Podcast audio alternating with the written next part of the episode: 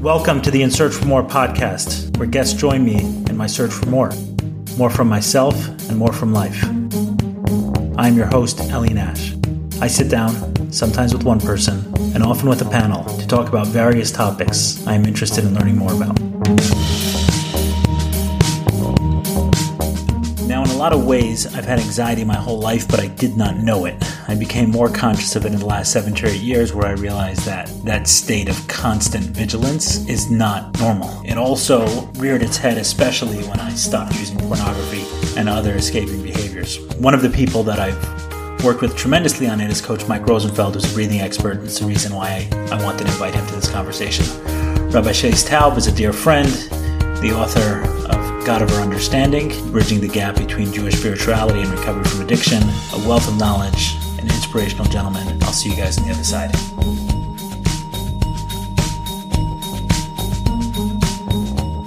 I think I've had anxiety for a very, very long time, but I didn't know I had anxiety because it was kind of my normal, the baseline. A number of years ago, I had a break in at work. And for people who think property damage is just property damage, I tell you, for this man, property damage is not just property damage. It made me nuts. It completely made me crazy. And I just obsessed. I was constantly anxious wherever I, wherever I was, whether I was playing sports in the gym or everything else that a break in was happening. And the first thing I did in the morning, the first thing I looked at was my phone to see if there was a call from the alarm company or anything else multiple times during the night. Then I'd wake up and I said, I just got to drive there, make sure it's okay. When Uber came out, I would send Ubers to my office sometimes two, three times a night just to make sure everything was, was okay. Cause if you send the cops too often, they stop responding. So that was my baseline. I got into recovery, started feeling a little bit better. And then I went through a a period which I didn't quite understand. I thought it, I thought it meant improvement in recovery, where I was slightly relapsing every three to four weeks. They call it relapsing, was slipping. And I was okay, I'm on this path where I'm definitely not doing what I used to. I cut out the worst of the behaviors. And every three to four weeks, I would slip into a little behavior. Then I'd go to a couple of meetings, I'd call someone, and I'd feel better. And this was up until I got engaged. And when I got engaged, the first time I slipped after I got engaged, I said, this got to stop. I'm starting a family and it's about three years ago. And, uh, I stopped and I committed then, stop. And three or four weeks later, when the urge, that normal pattern came to once again act out, I said, I'm not going to. Even a little slip, I'm not going to rationalize. I'm not going to minimize. I'm doing nothing. I set a new baseline. I found a new sponsor and I was, I was working the program a little bit more seriously. And within about five to six weeks. Low anxiety, a little bit more, a little bit more, and then full on panic attacks. It was just, it was brutal. And now in hindsight, I realize what that three to four week numbing cycle was. It was, it start building up a little bit the anxiety and then I'd turn off the switch. My anti-anxiety pill was not a Xanax, was pornography. And um, a lot of my anxiety that was coming up was around business. My business was growing incredibly fast, but it also had a lot of uh, structural structural deficiencies, and um, I, it felt out of control, and I didn't quite know how to handle it, and I was burying my head in the sand on certain uh, key issues for a number of reasons. So I set out to find a coach. I was still determined not to act out, and I was going to meetings as often as possible, and I was working with my sponsor. The anxiety was through the roof. I was waking up multiple times in the middle of the night, not worried about an alarm at this point. I racing thoughts, constantly, constantly racing thoughts. So I started interviewing business coaches because I've learned that personal development and business development uh, go super well. So what happened was I, I, interviewed a number of coaches and then Pesach came, Passover, and I went to Israel for Passover. And I don't know if anyone's had this interaction, but when you see an American in a different country suddenly become best friends, you know, it's a guy who you'd see next door, you barely talk to. So I ran into a guy there who I kind of knew from Miami. We started chatting and in middle of the conversation, he just brings up this coach that he worked with through a very difficult time in his personal life with his business, everything else. And I knew right then, I said, just give me the guy's number. I knew right then I was going to hire him because a lot of the business coaches I spoke to, when I sat down with them, they wanted like mountains and mountains of data about the business and the org charts and everything else. I'm like, I have enough work at, all right, I don't need more work to, you know, tell me about all your processes and your systems and just write and write and write. And when this guy told me that he was, um, he, he had, he had struggled a, uh, a major tragedy in his family, and he spoke about how he still had to manage his couple hundred employees through that tragedy. And I don't want to be too specific, so I don't, um, you know, in case he doesn't want me to say, but uh, it was a major tragedy. And when he described the tragedy to me and that someone was able to help him in his business affairs, I said, this is my guy. So I, I got his number. And when I got back to um, Miami, I met with Mike. And uh, he and I started meeting twice a week, and uh, we put in some really good work. And I'll talk a little bit about what I learned from him about anxiety and um, panic. But one of the things which was totally new to me at the time was to listen to the um, listen to it. Like I, I'd made it my enemy. Like this is the worst thing. My problem is this panic. I got to get rid of it. And I, I, Mike, I don't know if you remember this, but I remember you showing me this, and you're like, like this is anxiety. It's like, right, and it'll just keep banging until I listen to what it is it's trying to say, and those calls will get louder and louder and louder and louder. Right, so it doesn't start as anxiety. It starts as a nice little, you know, today. Um, I've, I've learned to rename and reframe a lot of these things that happen. And today I call, like when I start feeling anxiety, I call it my guardian angel. And I say, okay, I got to listen to what my guardian angel is telling me versus having a negative um, association with it. So those were a few of the very key things that I worked with Mike on. And Mike was a, um, uh, Mike's a breathwork therapist amongst other things. And, you know, a lot of people talk about meditation. I find meditation completely ineffective in the middle of a panic attack but breathing, breathing one can do. For myself, I'm not saying others may be able to get into a meditative trance during a panic attack, but Mike gave me some really intense breathing, and sometimes I was able to to get through uh, that. I've learned recently. I'm reading a book now on uh, I think it's uh, breathing and quieting the mind by a rabbi, Rabbi DovBer Pinson, and it was pretty cool to read and find that a lot of these things are rooted in uh, Jewish tradition, Jewish spirituality. I don't know if you knew that, Mike, but at the time I didn't, and Mike and I did a lot of these um, breathing work and then identifying slowly. You know and he taught me also is it took me several years to create my business problems. I wasn't going to fix it in a couple of sessions. And we worked for 18 to 24 months consistently. And um, it changed a lot. The business is in a much better place. And also myself and my relationship with anxiety. Whenever i find it creeping back i or i hear that someone else has anxiety i'm very i'm moved by it. It's something that i think is one of the most difficult experiences in uh, in life is going through anxiety. And I'll talk a little bit about what compelled me to uh, reach out to Rav Shais to have him on this panel, besides for the fact that I respect his work and his books. I've spoken a lot about his book, God of Our Understanding, and how it uh, planted a seed in me about the intersection between Jewish spirituality and recovery from addiction that has been a, a path that I've, you know, it's well worn for me at this point and finding that intersection and continuing to search that. Um, he and I have also developed a, nice relationship. And recently he informed me that he was doing a shiur, a Shar HaBitachon, I think it's called. I want to talk a little bit about that and some of what Judaism has to talk about trust and faith. You want to talk a little bit about that, that shiur and that series and that, that book? I, I don't want to mix anything up with the class you're, you're doing, but I heard a few of those classes you were doing it with an in the text class, which is not something I, I see a lot of. Mm-hmm. And uh, I was listening to a few of those and I said, hey, it would be awesome to have your perspective and uh, ancient Judaism and ancient uh, wisdom and this, you know, perspective on uh, anxiety, trust, faith. I think they they link together quite well. You want to talk about that book a little bit? This the the class. Sure. Yeah.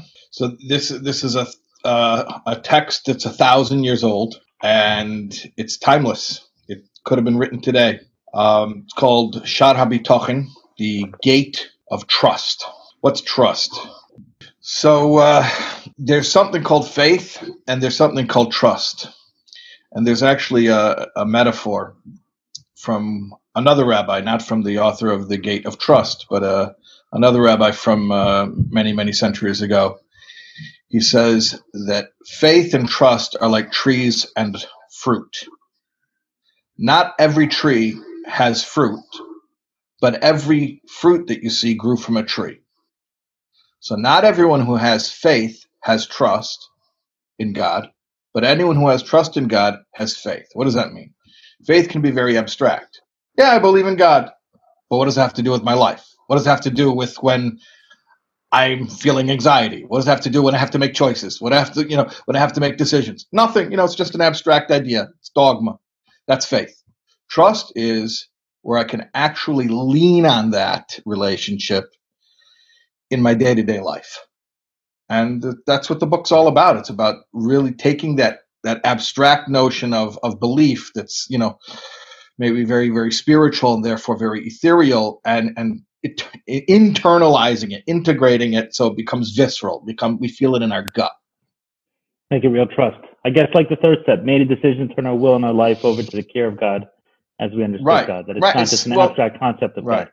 Well, step, step two is came to believe. That's a, that's a great juxtaposition. Step two is came to believe. Came to believe is do you believe it's possible? Yeah, I believe in theory it's possible. Step three is now put your money where your mouth is. Can you give it over? Right. Mike, when I approached you, I remember the first time we met in uh, Surfside in a hotel there. So did you notice how much um, angst I was in around that? And is that common for people you work with? Yeah, I did. I noticed when you walked in, um, you walked in with your shoulders up and your body language was very stiff. And in the beginning, you seemed a little bit tight, um, but not to the degree where I thought you were actually suffering from anxiety. Um, I mean, you're a big guy and, and, you're in shape, and you know, so I, I, it's not like I automatically looked at you and said he has anxiety. And I think that's one of the things. Like a lot of people are suffering from anxiety, and the world thinks that they're living normally, but inside there's a war taking place. So no, I, I could not tell the, to, the, to the degree of which um, you're experiencing anxiety, but having done some um, pre-work before we met, um, assessments and things like that, I kind of remember you had written that in, in one right. The way I described what you taught me about anxiety, to listen to it and to befriend it and to recognize it as something that gets louder and louder until it's listened to. Is that accurate? Do you have more to say about anxiety? How would you define anxiety? Maybe last question. Well, I'll take a step back first. First, it's really cool to, to be doing this with you and Rabbi Taub for a couple. One, Rabbi Taub and I met in 1996, 1997, I believe. Uh, we went to yeshiva together in uh, Hadar Torah in Crown Heights. And my stint there wasn't too long. Um, but, but, I remember. You, you learned everything you need to know very quickly. I'll tell you what I learned, and it applies to this, and it stuck with me, and it's probably the number one reason why I went a different path. Um, I remember speaking to, to a rabbi, and I wanted to know when we said the Shema, what did Yisrael mean? And he gave me three answers. Here was one, it means the Jewish people to some. Two, it means the land of Israel. But the third, he said, and the one that resonated most powerfully with me, is when we say Israel, we're recognizing that God is infinite, all place, all space, and all time. And we have this part of our brain, um, which now I know is the front cerebral cortex or the analytical mind, that wrestles and judges and analyzes. So sometimes we miss out on seeing God. And what he said to me is if you can see God in everything and everyone, God will speak to you through everything and everyone. So, in that mindset, from what I learned there, if God is everywhere, then where is God not? So, if God is in anxiety because God is everywhere and God is good, then what is the point of the anxiety? It must be something. It must be some sort of gift, unless I'm resisting it. And having gone through years and years of anxiety myself, driving in the car, like wishing and hoping that when I go into this room that it just doesn't start hitting me and taking over. Having had that type of experience and resisted it for so long and being plagued by it because of my resisting it, I wanted to give that methodology, that philosophy a chance. So I learned to breathe and I learned to meditate and I learned to sit with my anxiety first. And in doing so, I realized that I had created a a what's the best word a image of who i am a personality of who i am and i did not believe in myself. And because i did not believe in myself i saw the world through someone who doesn't believe in himself but was projecting himself in a really powerful way. So everything in front of me was like a huge freaking mountain that i didn't think i can climb. So when i went to sitting with myself and i met with tons of coaches and, and mentors, when I went and sat with myself, I just remember hearing that rabbi's words and I went inside and I'm like, okay, God, what is it that you want me to see? What is this message that anxiety is giving? So in that spirit, yeah, I do believe that anxiety is is not the enemy. It's not the enemy at all. In fact, it's a gift. And I like that you're actually what are you calling it? You're you're guiding guardian angel. Guardian angel. Yeah. Yeah. I, I think that um, we try to avoid the anxiety, and in doing so, we push it away. And we push it away. It's kind of like um, pushing a beach ball underneath the water. At some point, it's going to come up and hit us in the face. At some point, the anxiety is going to hit us in the face. So the theory is that anxiety and fear are not things that we want to, to avoid. They're not the enemy. And seeing them creates this internal battle. And that internal battle is the anxiety. So if I were to say in short, anxiety is a messenger. It's, it's not the enemy. And a messenger is there to give you a message. So many people are trying to push the messenger away as opposed to listen to it. And when we resist it or we have fear of it or we fight it or we try to mask it, we distort the message that it's giving to us. And just like any messenger, once we actually listen to what it's saying and we honor it and realize that it's coming from a higher place, what ha- tends to happen is the messenger has no purpose of being there anymore, and the anxiety, the messenger begins to fade away. So it's being one with it. How, do you differentiate? And Shais, is there a Hebrew word? Is there a Jewish word for for anxiety? How do we differentiate between fear and anxiety? Because I'm talking about anxiety. I'm not talking about a concern. I'm talking about that type of feeling where half the body feels numb and it's difficult to breathe, like mm-hmm. where it mm-hmm. gets to that mm-hmm. point of very intense mm-hmm. anxiety.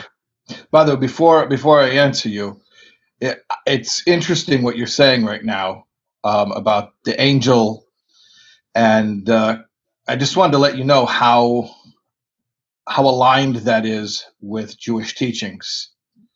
Um, can I can I just tell you a little bit about that? Yeah, go ahead. Yeah, for sure. It's, it's, it's surprising. I mean, it's it's not. I shouldn't be surprised, but in uh, so I'll, I'll I'll use the Hebrew and I'll use the English as well. In in the Torah portion that we we call Vayetze, which uh, is the is Genesis chapter 28, verse 10 here, according to my uh, Google search. So it says, "V'yetze Yankim Sheva v'yelech Harana," and uh, Jacob left Beersheba and he went to a place called Choron.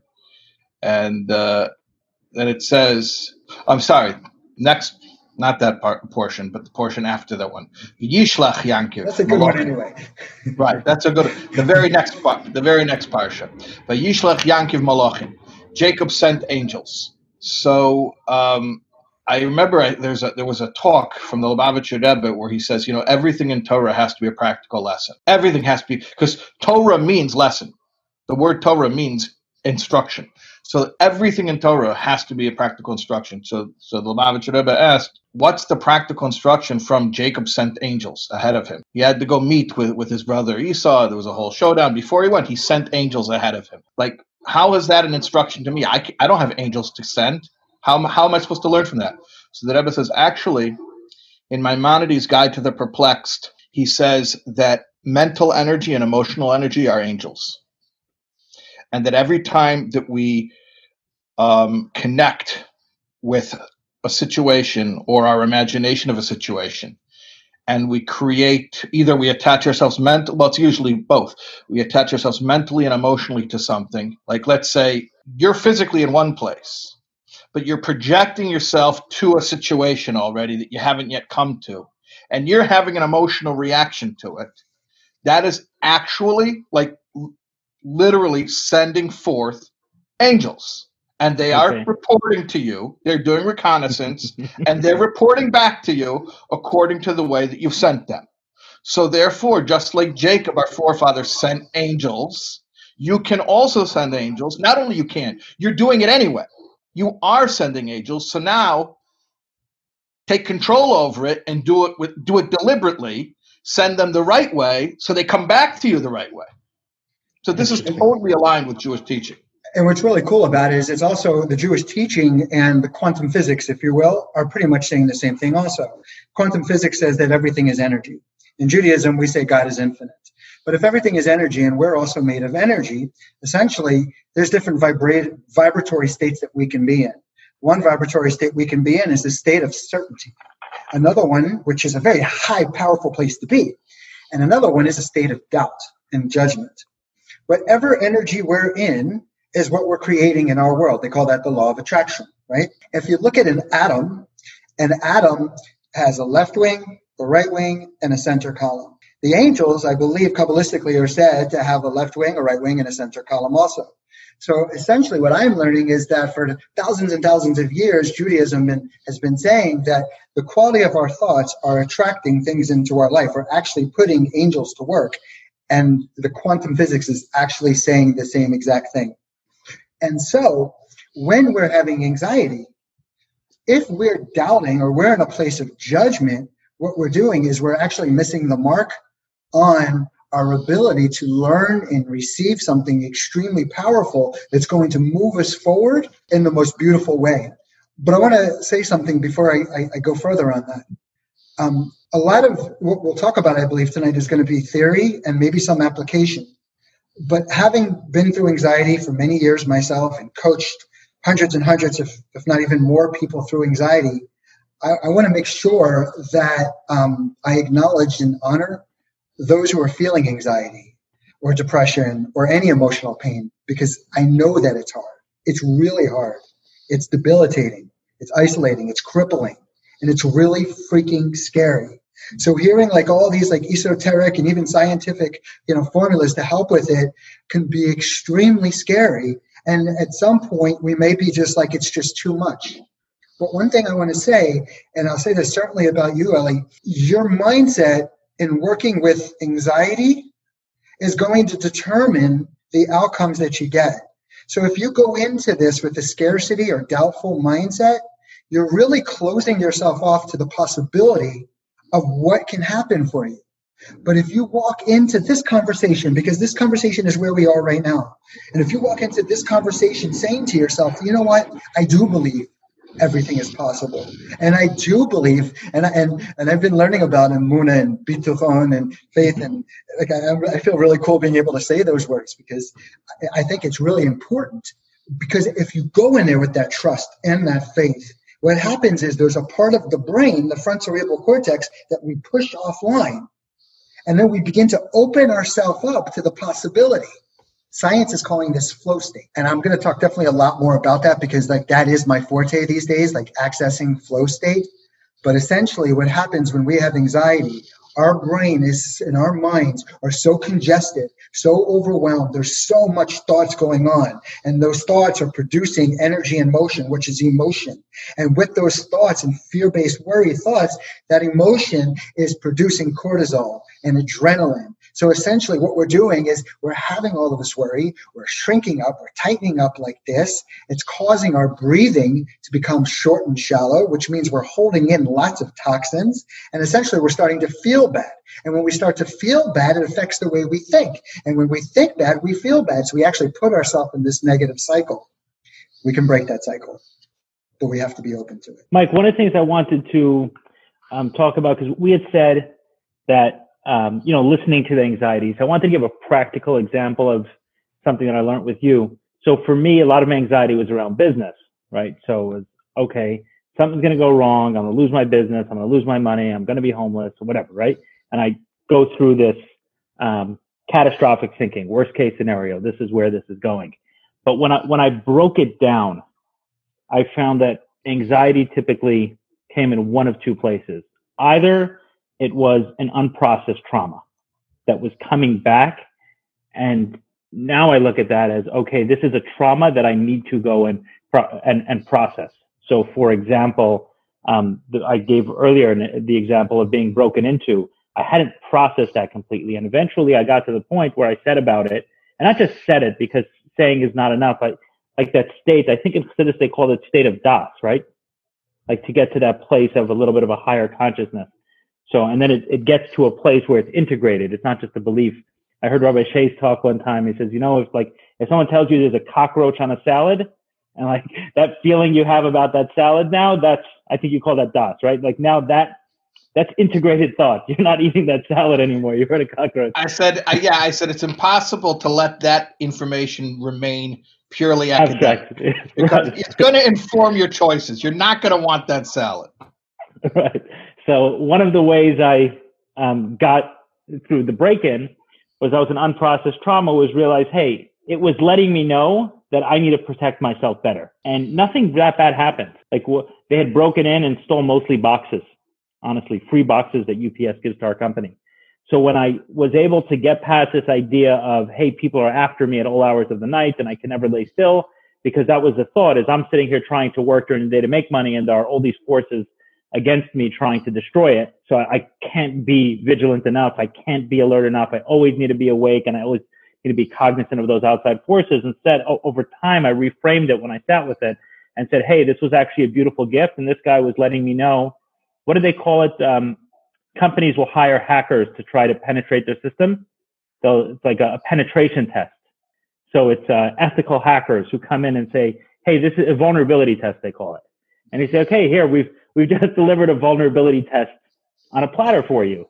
And I was like, "Hey, this was a pretty inexpensive vulnerability test for me." And that was, but truly believing that and truly get to that point. So one, I found is unprocessed trauma, and the second, um, and I'd be curious for Shais to to hear from you on this if there's some sort of um, Jewish link to it, is a, a component of an identity. I'm tying myself too closely to an identity. So there was an identity that I was linking so strongly to a possibility of me not having money in the sense that I wouldn't recognize myself. I couldn't see myself in the mirror as someone who didn't have that. So I was so consumed by, I didn't have money. Money had me. And what it was telling me was not this constant fear that I need to work with of making sure I'm storing up as much money as possible and I can't spend and I must save, but it's, I, I got to strip my identity and be able to look at myself. Who am I without that? And if I'm always tied to that, then of course I'm going to be afraid of losing it. So I've, and now I look at anxiety as very closely related to shame or identity and the shame of losing identity. And I'll give one example quickly of someone else um, he told me every time he gets in the car, he's afraid of getting into an accident. So I said, what is the actual fear? When you get into an accident, what's going to happen? And he says, what is like terrible? Like he couldn't even get past the thought. And so it's like, just break it down. Walk me through. You're to get into it. You're driving out here. Where, which street corner are you going to hit them? Oh, I was like, right as I'm turning onto the I-95, the highway, someone's going to hit me. I'm like, are you going to get hurt? Like in that image that you have in your brain, you get hurt? He says, no. He says, no, I don't think I'm going to get hurt. So I said, so what's going to happen? He says, oh, my car's going to have problems. And the next day I'm gonna have to fill out paperwork for the insurance company. I'm not gonna know how to do it. And he started going to this whole thing about paperwork. And what I realized was that he has this fear of incompetence. And the, the, the accident is really about him getting anxiety is really about being in a state where he's forced to show that I know how to handle this situation. And he thinks he's going to be exposed for being incompetent and that's more of an identity thing. But this was a very real anxiety. Every time he got into a car, that was the fear. And that's something I learned from you, Mike. Shais, anything I'm saying connects with, I'm hoping you can say like, yeah, there's a medrash. Jacob said to, you know, this guy. it, it, it's interesting. You know, there's different types of anxiety, but what, what you're talking about, the, the fear of the loss of identity, the, the identity or being exposed for the lack of the identity that we that we want to have. Um, that's a very deep level of anxiety. That's a very deep level um, because basically, what you're saying is, you know, I'm af- not afraid there's going to be something wrong with what I'm doing. I'm afraid that there's something wrong with who I am. Right, exactly what I'm saying. Right. I am not enough. I'm deficient. Um, I'm going to be exposed. I'm going to be made vulnerable. My weaknesses are going to be called on. I'm going to have to do things that I'm incapable of doing, and I'm going to be uh, I'm going to be shown as as as weak. Or I'm going to be forced to I'm going to be forced to do things that are that are uh, you know shamefully difficult for me. One way so I thought of it is yeah. I have no right to exist. I don't know if that. Yeah, well, that that that's kind of the direction I was going, which is you're talking about shame, which is essentially, yeah, I have no right to exist. It it's I'm sorry for taking up space. Now, if you want to go deeper, the truth is, yeah, actually, why do you take up space? There's something actually authentic about that that discomfort. If God is everything, then how can you be a something? I mean, a something other than God. Right. So unless you're one with the everything, yeah, why are you taking up space? So there's a false self, which is an adaptation, which is a a personality that we developed in order to make us feel safer in the world. Usually we developed it when we were very, very young and we don't even know that we did it and we don't even remember doing it, but it's a false self that gives us an answer to what am I doing here or why am I allowed to be here or how am I going to prevent someone from asking me, "Hey, what are you doing here?" or, or how am I going to have an answer, right? So if I'm smart enough, or if I'm I'm I'm, I'm interesting enough, or I'm good looking enough, or I'm funny enough, or whatever it is that I define myself as this this identity that I give myself that gives me an excuse to be here, right? And of course, that adaptation, you know, I said we usually do that when we're kids. It's the best attempt that a kid has at answering the question, why am I here and why do I get to be here and why do I belong here? But ultimately, it doesn't work for us because that's not the true answer to the question, what are you doing here? The true answer to the question, what are you doing here, is God put me here. And I don't have to apologize for being in God's world because God is the one who put me in his world. And I'm not something separate from God, I'm an extension of God. So when you're talking about the deep, deep anxiety, which is shame that I am not enough, really, uh, it's another way of saying that I I am rightfully uncomfortable with the false self that I constructed to excuse my existence as an entity separate from God. And, and then the work, and then the work needed to release oneself from that anxiety or um, or free oneself from the the prison of that anxiety is to abandon the false self, to get rid of the false self. Right, which is the scariest thing in the world because those are the adaptations, those are the tools that I developed to protect me from everything that scares me. Right. So if right. I decided I'm safe because I know how to make money, and that's what's going to make me safe, and that's what gives me a right to be in this world. And then let's say I don't do it, or I can't do it, or someone takes it from me. Now I'm naked. What do I have? Nothing. Right. The um, you've heard this this line: "The price of security is insecurity." Have you heard that line? No, I haven't. But that's right. Is it sometimes right?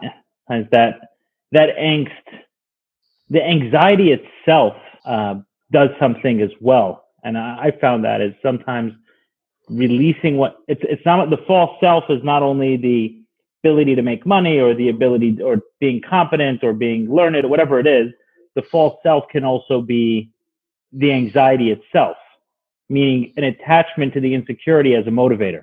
That's right. Or it's feeling alive. yeah and the false self actually produces an adrenaline rush along with cortisol that becomes addictive. So essentially we become addicted to our anxiety. We really do. And in the spirit of what you were saying, Rabbi Taub, from from the time we're born to the time we turn five in America, on average, we've been told no or don't do that over 5,000 times. So prior to that, you're free. You burp when you need to, you cry when you need to, you express yourself how you have to, and then you get cultivated into a person. And you begin to develop these belief systems based on how you're socialized. And I know for myself, I developed a belief system about myself that a couple of them, one of them was that I'm not intelligent. So essentially, the way a belief system works is it becomes your identity. Your belief system becomes your subconscious thoughts. And your subconscious thoughts are what control your conscious thoughts. And the way it works is there's billions of bits of information that are happening all the time. And out of all that information that's going on around us, we're only able to take in a very small percent of it. And what we take in is always going to support whatever it is we believe about ourselves, right? So if I don't believe I'm smart and I'm sitting here talking and you're nodding your head, I may see you nodding your head, but I'm in my mind, I'm thinking he's only nodding his head because he feels bad for me. So I'm constantly reinforcing that belief system. And one of the cool things about science now is it's saying that our mind, our analytical mind, is living in the past and living in the future. And our past experiences are what's shaping our current reality. So our past experiences are the lenses through which we see our current reality and forecast our future. So if I have an identity that I'm not smart and I'm seeing the world through those lenses over and over again, essentially what's happening when I'm going to look into my future, I have a lot of doubt. I have a lot of judgment. I have a lot of a lot of negative emotions. But if we go back to that point of hearing those emotions as a gift, we realize that life is not up and down. Life is uh, up or down. Life is up and down. And when we're in that down, most of us get very doubtful, very judgmental, very scared. This is where the anxiety is. And because we become very doubtful and judgmental and scared, we start to stress about our anxiety. And in doing so, we're actually creating more anxiety. So what we want to do is we want to have certainty, certainty that when we're down here, there's a gift. It's teaching us something. Maybe we're not living in alignment with something. Maybe we're still functioning from a from an old identity. So the way I like to look at that is if you would evaluate your life right now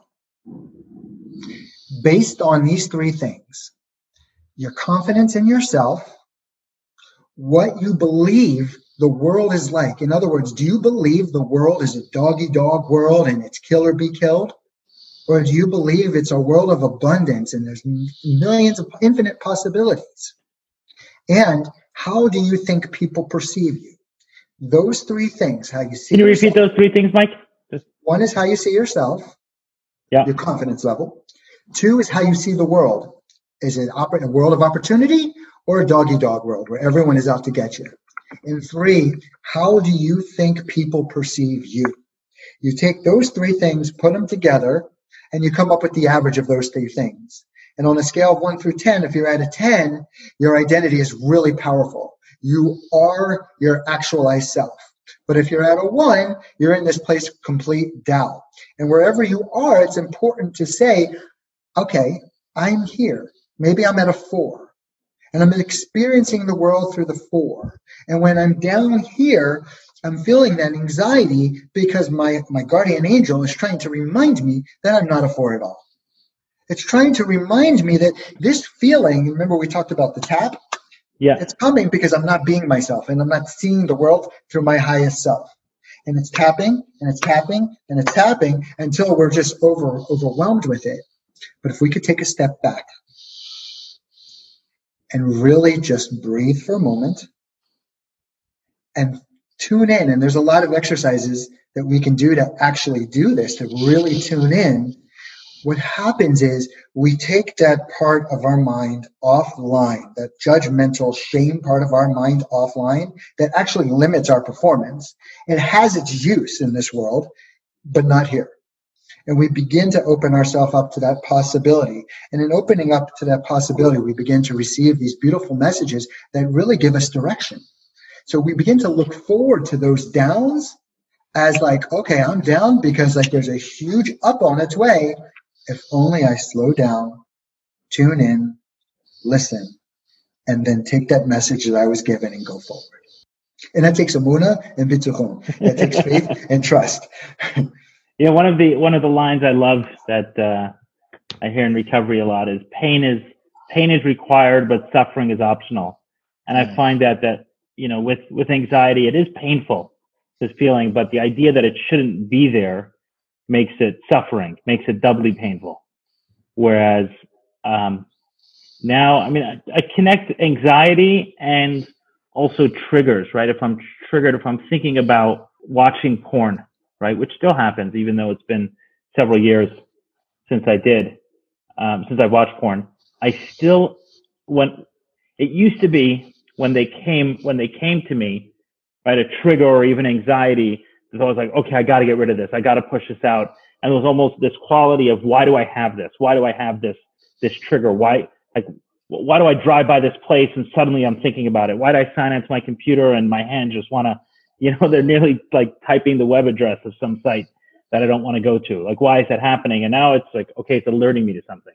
There's obviously something off if over the course of two months I didn't want to do it and suddenly I'm sitting down today and I do. So instead of associating that pain, which is, is very uncomfortable, wanting to do something and not fulfilling the want, but instead of the, associating that pain with a negative feeling, it's like, no, this is something here to communicate to me in, in a powerful way. Or Shais, is that what you meant by, by angels? That angels in the sense that it's coming to commute the emotion, the attachment to some future event is actually coming to communicate something like an angel would. That's the way it's talking to us, the angel. It's your angel. Why doesn't the angel ever sing? They do. they can. They absolutely can. There are different kinds of energies based on totally based on what we put out. They're they're not coming from someplace else. They're coming from ourselves. They're coming back to us. Our angels are coming back to us. It's all it's it's all about the energy that we put out. That's that's what we get back. I when mean, you say they do, when you say they do sing, I mean that's. I, I feel like most of my lessons have come pretty, pretty hard. I mean, yeah, there's some. I mean, some gentle. You know, I'm here, but it's it's often pain that teaches me. Sure. When you when you say the angels, the singing angels, they come to you. Well, you've you've experienced situations of uh, where you have a profound sense of well-being. Yeah. Yeah, or even uh, or even something that I enjoyed. Right, I did something, and it's like, hey, I enjoyed that afterwards. And and and, by the way, I just want to make sure, not that it was exciting, but it was fulfilling in a sort of settling way. Because excitement. Yeah, I would even include yeah, the first webinar that I did, first in the series. I didn't know that it would continue, but we were on that one, and afterwards I said, "Hey, that felt fulfilling in some way. I don't quite have to put my finger on it or describe it, or mm-hmm. there's no my bank account hasn't gone up because of it, but it just it felt fulfilled, and I did a second and a third, mm-hmm. and so on. So you mean a feeling like that? So yeah, so that feeling of fulfillment, it's not a it's physical object. It's an right. angel. It's, it's, it's, it's energy and an angel isn't some guy with the, like you know with a white robe and you know feather wings and a little halo on his head. Angel is a is an energy. So that was your angel. Yeah. Well, there are different angels. There are there are there's mental energy and there's emotional energy. Emotional energy is born from mental energy.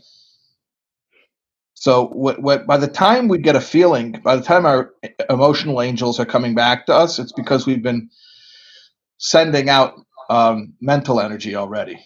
Okay. Thoughts create. Right. So that's true. So that was a um, that was an example of a, a negative thought on my part, thinking that like ignoring the good feelings as angels and just considering the bad feelings angels. But all of them are one communicating, hey, this was something that, like Mike said, in alignment. I'm at a ten, and another that's, hey, you're not in alignment. You're thinking about going to porn or you're feeling some anxiety. Listen to this angel. Not listen in the sense of do what it's saying, listen in the mm-hmm. sense of it's here to communicate something that you need so, to know. What I remember I was saying before, like when I was telling you originally that, that this teaching from from Lubavitcher Rebbe, the Rebbe wasn't saying you can send out angels. The Rebbe was saying you're doing it anyway. You're sending out angels anyway. Right. So the choice isn't whether to send angels or not send angels.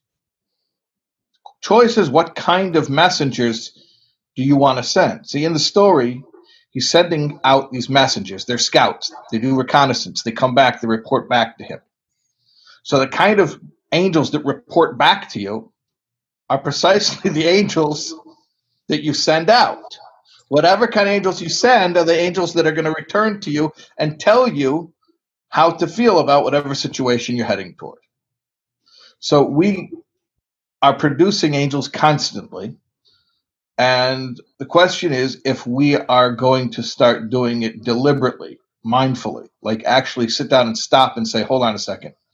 There's no way that I'm not going to have a feeling about this situation. There's going to be some feeling. So, would I like to have some choice in what kind of feelings I'm going to end up having? But this thought, right? If I'm sending out angels and they're doing reconnaissance, right? This can be I, I can imagine getting stuck in a pretty bad loop. It's an anxiety producing thought, right? So if I'm thinking, okay, something is going to, something bad is going to happen tomorrow. Okay. I'm yeah. going to, I don't know, lose something that's important to me. Right. And that's the thought that's going on. And then I interpret that as here an angel is coming to me telling me they did reconnaissance. I'm going to lose it tomorrow. This my angel telling me I'm going to lose it. And then I can just spin on that thought for quite a long time. So how do I separate between like how do I know what the angel is actually trying to communicate? It's well, it's your view of of the angel. Is your angel good or uh, uh, here's the way I like to look at it. Whatever the thought is, let's just call the thought neutral, right? So actually, let's call it fear, which I believe is neutral. So let's say you have a fear of something, right? If you obsess over that fear, you go down this downward spiral of worry, right? But if you see that that fear and worry, you're saying is not neutral, negative. Right. Worry is where the anxiety comes from, right? Fear and worry are not the same. Worry is obsessing over a fear. A fear is neutral. Fear is simply indicating or pointing to what's important. So if you have a fear around money, you can obsess and worry about money and create a lot of anxiety around it. But if you look at fear as it's neutral and it's actually indicating what's important, now it's become good, you realize that having money is important. So what you do with that fear, what you do with that angel is up to you. So the way I like to look at it is you have the fear, and the first thing you want to do is you want to smile when you have the fear. Because when you smile, you're realizing that your angel's speaking to you. And physiologically, you're releasing dopamine and serotonin. This is healthy because when you begin to release these endorphins, the body begins to relax, your breathing begins to slow down, you send a message to your nervous system that everything is going to be okay. Once you smile and thank the fear for being there, you say, okay, what are you pointing to? Fine, it's money or it's health or it's a relationship. And the next step is you get clear of what success looks like in that relationship or with the money. So one step one is to thank the fear. Two is to see what's important and get clear of what success looks like there. Three is to connect to why it's important to you. And it's really, it's important to connect to the why because that's what's going to motivate you. And then four, it's very simple. Get clear of one or two steps you can take to move in that direction.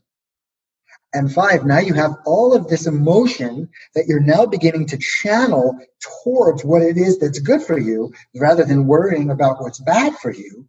And you take immediate action. And if you begin to see your fears as a gift, and you know if you're beginning to worry about something, you look at the opposite of it. So what's the opposite of the worry? Because that's what you really And then want. a specific action that could be taken. You got to take the action right then and there because it's like standing on the edge of a diving board and just like afraid to go forward. I, I heard a cool story about when the Jews left Egypt and they were face to face. I don't get to like give these stories often uh, to people who I think are, uh, already know them, perhaps. But I remember hearing when this story is when the Jews were at the ocean being chased by the Egyptians there were four questions that they were considering, or four possibilities that they were considering. One was to just commit suicide, but that's not a Jewish thought. So that really wasn't a real consideration. The next was to fight the Egyptians, but that was like the strongest army of the world. They're like, so that is like suicide. Three was to sit there and go back to Egypt and become slaves again. And the fourth was to pray. And then a voice came and I don't know all the details, so forgive me here. But basically, the voice was stop praying, go forward. And it was the voice of God. And it wasn't to, and I don't know who the person who walked in the ocean was, I don't think it was Moses, but it wasn't until that person got in nose deep that the ocean began to open. And if I'm saying it correctly, in order for them to go forward to the point where they're about to drown, it required emunah and bitachon. It, remind, it, it required massive trust and massive faith. The same thing. When you have a big worry, there's a reason that worry is there. It's because you've created an identity for yourself over the course of your life that keeps that keeps getting reinforced and reinforced by your experiences. But rather than shriveling up, what we want to do is we want to get clear of what it's pointing to, what's important, why it's important, the steps you can take to get there, and then you have to learn how to tap into your most powerful identity. And that's some of the work that we did. And it's a rewiring of the subconscious. It's a rewiring. It's the be to become of it all. It's training yourself to know that you already are that person, but somewhere in your life you've forgotten how great you were. But God did not make you weak. You just started to believe that about yourself. And you must take that emunah and bitachon. You must take that faith and trust and go forward. And in doing so, your ocean opens. Your world begins to open. So this um, conversation wouldn't be complete without touching a little bit. Uh, I do want to get to people's questions, but just on medication, I'll tell you my own experience um, with it, having been in uh, therapy in that world for about 11 or 12 years. Is it was recommended to me multiple times to take medication for one reason or another, whether it was for depression or anxiety or curb sexual desire, whatever else, right? That these medications, and each time it just it scared me like right out of my pants, and I was like, okay, what else can I do besides that? I don't know why. I think I had this association with it. Not that the medication was so terrible, just that it would be very difficult to get off of it um, if, if I went there. So I was like, okay, just give me another option other than medication. And sometimes another option meant breathing for an hour and a half with Mike, which looks a little funny, but doesn't have massive withdrawal afterwards. So cool now, experience. So that was mine. Obviously, I, I know other people who've used medication for short periods of time, and and and and uh, and it's helped them. Do either of you have any opinion on it? Because I'm sure people listening to it, that's some of that's often the common a suggestion is like, okay, you're having anxiety, take a Xanax. Um, I mean, I do have an opinion of it. Um, I think when we look at anxiety, there's two there's two components to it. There's the root or the cause of the anxiety, and then there's the symptom of the anxiety. Um, medication can help you with the symptom of the anxiety, and, but it will not help with the root, the cause of the anxiety. However, I'm not anti-anxiety or medication because if you need the medication in order to get yourself to a position of stability, in order to begin working on the cause of the problem, it has its function. But it's not going to cure. It's not going to cure it. It's just going to allow you to be in a space of not suffering from the anxiety while you're working on it. With that said, um, I generally try to sway my clients away from using the medication when we're doing our work um, because it also distorts their response to some of the work that we're actually doing. Um, but I do think that through breath work and reframing work, you can alleviate the anxiety much faster than if you. I mean, many people are on Prozac or anxiety pills for 10, 15 years, and um, you can get through this much quicker than that. Right.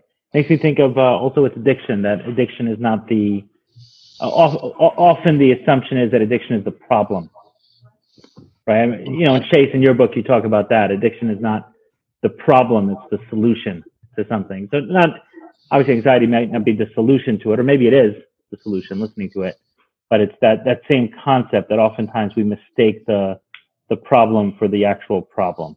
Shais, any thoughts from your side on um, medication? I know you counsel a lot of people individually. They reach out to you for advice just on this.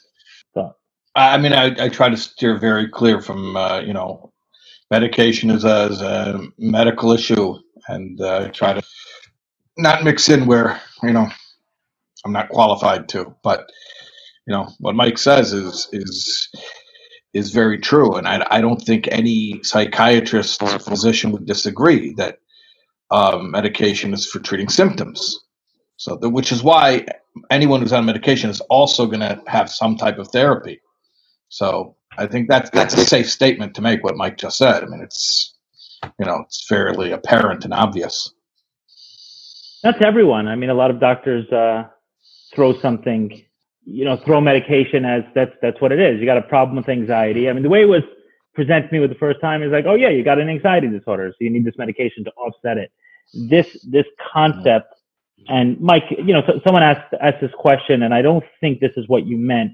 Um, is that everything happens for the best, right? Someone said it's like the trust that the sea will split. It'll all be good, regardless of how. Like, don't worry, this will be good. I mean, sometimes bad things happen. Sometimes pain pain comes our way. So, I think that um, if everyone has a pen and paper, this might be cool to write down. I think that just like for any great basketball player, and if everybody watched the whole thing on Michael Jordan recently, um, he's probably the best of all time. For him to have been the best, it wasn't skill that he needed most, or focus that he needed most, or mental strength. The first thing he needed was to know the rules of the game. And there's rules to this game too.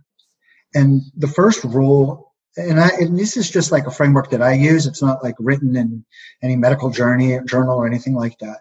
But rule number one, and I'm going to answer that question this way. Rule number one is the rule of one. And basically, that says that if you're coming from a religious perspective, God is everywhere. If you're coming from a scientific perspective, energy is everywhere, which means we are connected to everything. We are not separate, just like Rabbi Taub was saying earlier. Everything is one. We have a part of our brain that has begun to make us feel separate than everything else. And I actually call that part of our brain, it's the front cerebral cortex, I call that the tree of good and evil. Um, that's where I believe that in, in the Garden of Eden, it was complete oneness, but God is love, and an expression of love is to share. And in order for something to be shared, there needs to be someone to receive. And God wanted to share his love with us and for us to receive it. So the, the Garden of Evil, ha- that tree became the front cerebral cortex, which created the duality. But we must know that everything is one. And if everything is one, that means that we are connected to our worst failure as well to our greatest success. Basically, what that means is anything is possible. Rule number one is the rule of one. Rule number two is that we are always creating. Whether we do something intentionally or unintentionally, we're constantly creating.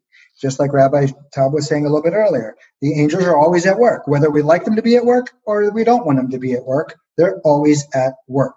And we take ownership for everything that's being created. Rule number three is what is referred to as the law of attraction which basically says that whatever vibration we're in, that's what we're creating. So if we're in a very high vibration of love and certainty, we're creating very powerfully th- powerful things, and we feel really good up here. But if we're in that place of fear and doubt, we're creating scattered and negatively. And that's why when we're down, we want to have certainty we always want to be in certainty, even when we're down, that God is giving us a message, that there's something that we need to see in order to become who we're meant to be. So we look at those down periods as a gift. But now that we're talking about the law of attraction and that we are constantly creating based on whatever energy we're in, just imagine you're Michael Jordan and you want to win that game. So you get yourself into this space of certainty. I'm winning, I'm winning, I'm winning. So this is my direct answer to um, the question of it seems like setting my mind to trusting a particular outcome may be an obstacle to attaining such trust. Here's the thing. You want to be able to see that outcome as if it's happening. But what happens is when you see that outcome as if it's happening, you also, like if I want to win and I'm seeing myself winning, I also have a counter thought of, I hope I don't lose.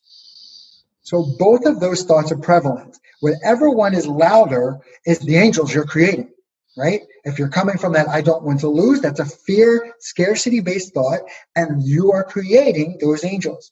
But if you're coming from that place of certainty, I am winning, the only way to actually be in that space of certainty that I'm winning is simple. You must be okay with losing. Because Michael Jordan would never take that shot unless he was willing to miss it you must be willing to miss the shot in order to take it.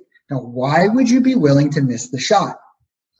Because you have certainty that there's a lesson there in that failure. So it's not really failure, it's feedback. So if you give yourself permission to go forward, no matter what, it's never win or lose. It's always win or learn. And when you're in that space, what happens is you take that analytical mind offline and there's not so much chatter and you begin to open up to again what what is flow state and you begin to tap into a part of yourself where you're free i, th- I think mike that's uh, was something new about the work we we did together new for me was that the persistent positivity right of being able to for any situation okay what's there? What's the positive? What's the positive? What's the positive?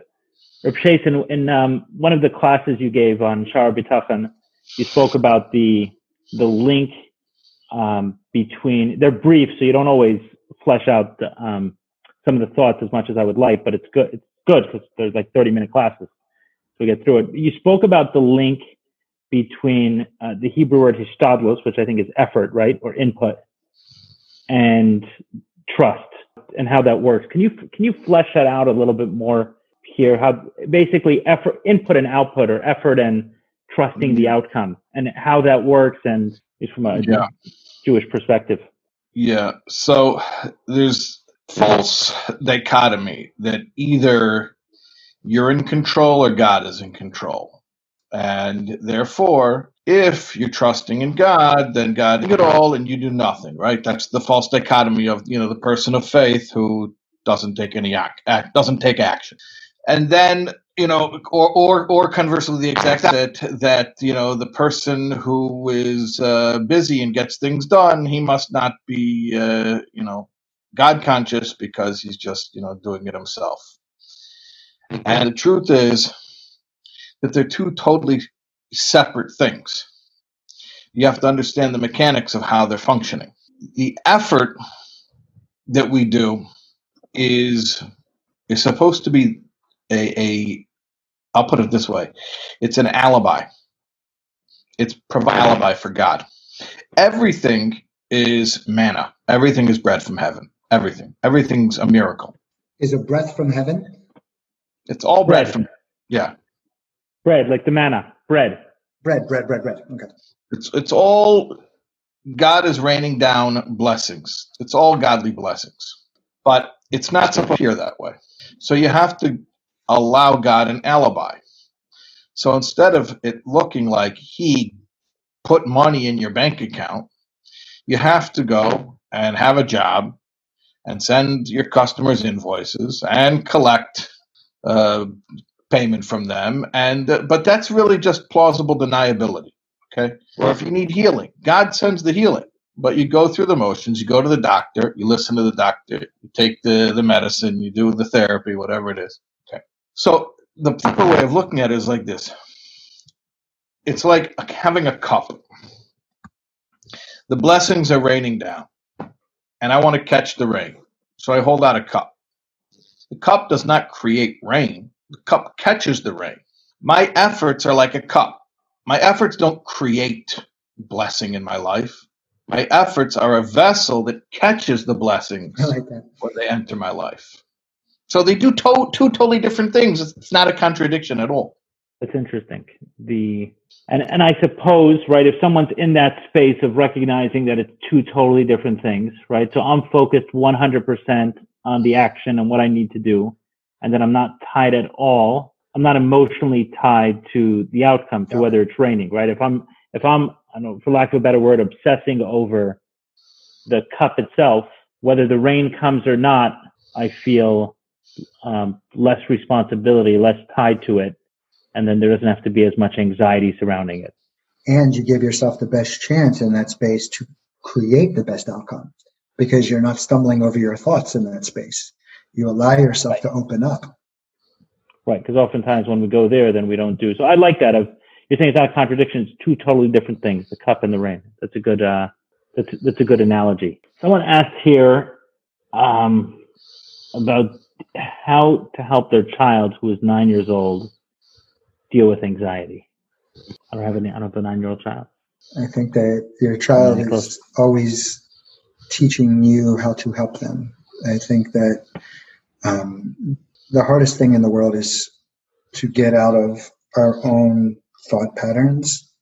Um, but we must realize that our thought patterns are also based on our previous experiences, which may not be relevant to the needs of your child in this moment. So the greatest gift that we can give our children or anyone, including ourselves, is complete presence. And I don't know if there's a answer to specifically what's going on with this particular child. But one thing we'll notice when someone has anxiety, that the type of breathing that they're doing is upper chest breathing. This is the emotional area. And essentially, when we're breathing in this area, the breath is short and shallow. And we're taking in less of the good stuff and we're holding on to more of the bad stuff. And essentially, we're just creating a cycle, a negative pattern that constantly gets triggered by whatever the triggers are. So one of the things that we can do with our children is we can sit and we can breathe with them. And it doesn't mean we have to sit around the table and say, okay, let's all hold hands and breathe. The cool thing about breathing is breathing is contagious. So when we slow down our breathing, we actually can shift a room.